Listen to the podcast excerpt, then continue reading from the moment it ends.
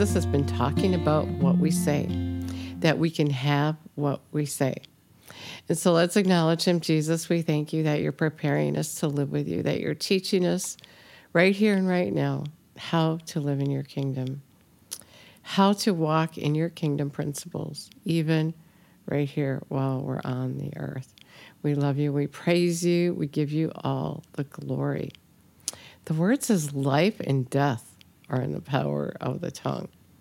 And Jesus has been telling us that we can have what we say. Mark 11, he said, Truly I tell you, whatever you say to this mountain, whatever you say to it can happen if you believe in your heart what you're saying. And the way to have that kind of faith is what Jesus said earlier. He said, if you have constant faith, if you have constant faith, you can say to this mountain, be lifted up and thrown into the sea. And if you don't doubt at all in your heart, but you believe what you say, it'll take place. So it started when Jesus cursed a fig tree. He came up to a tree and there was no fruit on it, verse 14. And he said to it, No one ever again shall eat fruit from you. And his disciples were listening to what he said. And then in the next day, it talks about in verse 20, in the morning when they were passing along, they noticed that the fig tree was withered completely away to its roots. Can you imagine looking at that tree after seeing Jesus talk to it and having no idea that you could talk to something and make it do what you wanted it to do? Jesus said, remember, and said, Master, look, the fig tree which you doomed has withered away. And Jesus replying said to them, Have faith in God constantly. And we know faith comes from hearing the word of God. When you're constantly hearing the word of God, you're going to have constant faith and you're going to be living in the kingdom of God, doing his principles because you heard the God, heard, heard the word, you heard God.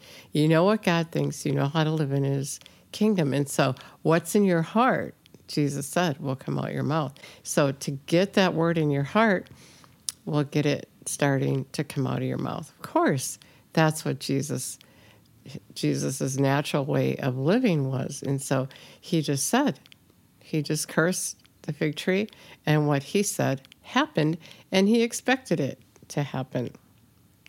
So he said, Truly I tell you, whoever says to this mountain, Be lifted up and thrown into the sea, and does not doubt at all in his heart, but believes that what he says will take place, it will be done for him.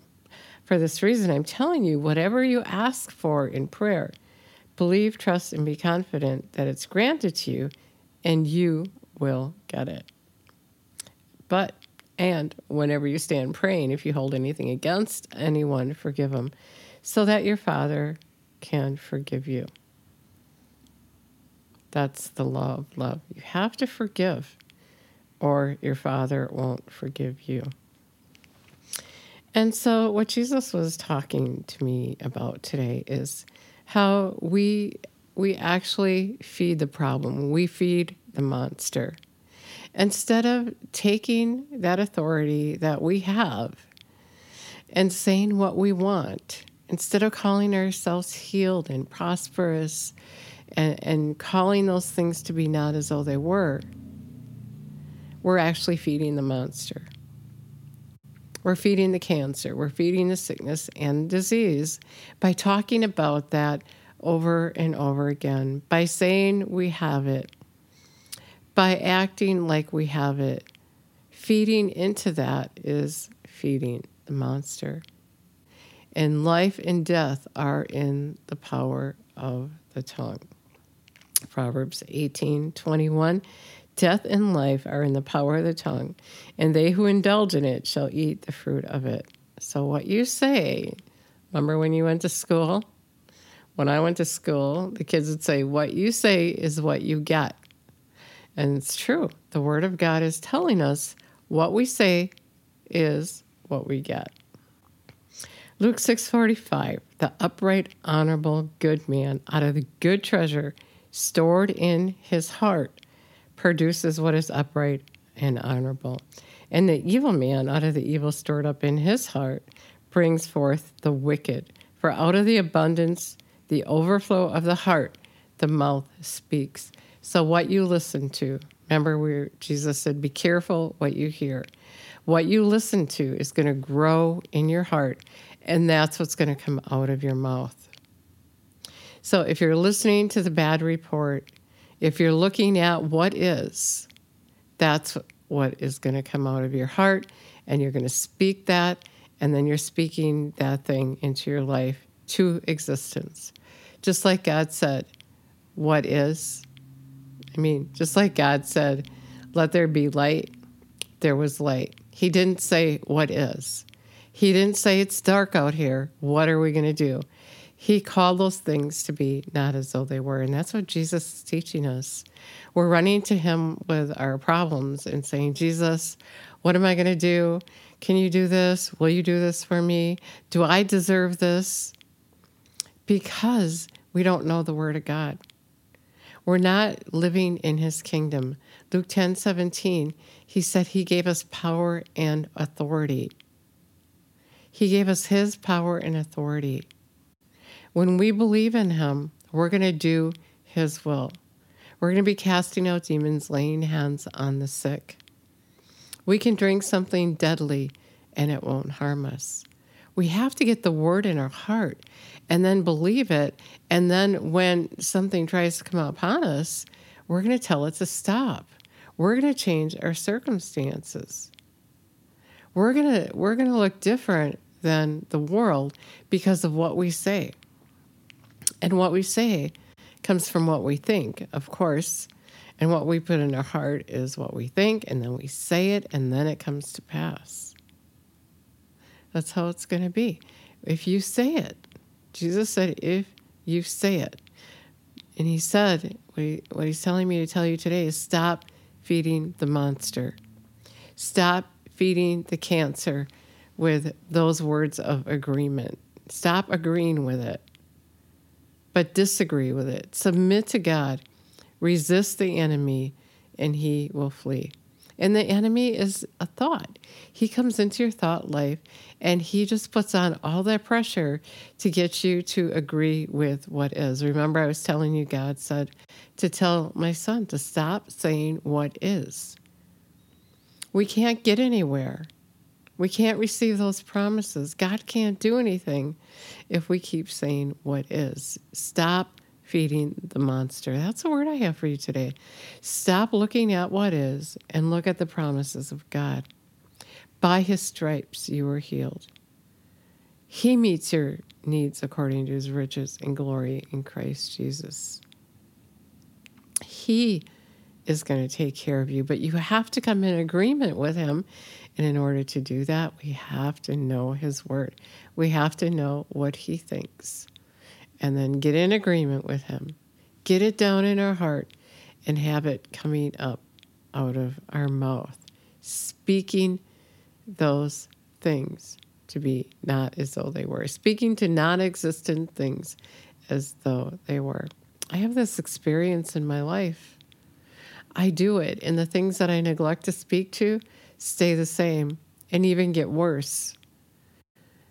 And so I have to pay attention to what I'm doing. And you know, the enemy, he just comes with all kinds of things to try to distract us from doing the good that Jesus is talking about, from getting that word in our heart. He comes with a fence, you know, get somebody to do something to upset you, or all of a sudden you're distracted and you're not getting that word in your heart. And if you don't get that word in your heart, it's not going to be coming out of your mouth.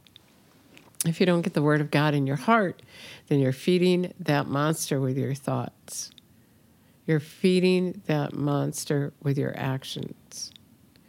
And then that monster, that cancer, that sickness, that disease, that problem, instead of you casting it into the seed, is going to grow into a bigger mountain, a bigger problem in your life.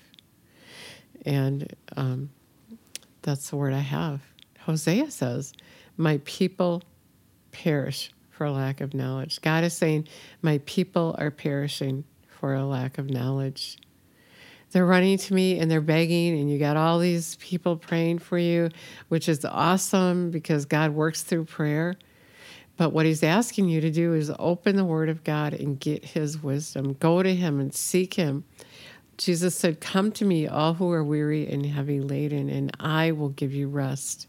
His wisdom, his knowledge, his direction is going to give you rest because you're going to know the answer. You're going to know what to do. And then when you do what he tells you to do, then he is faithful to do his part.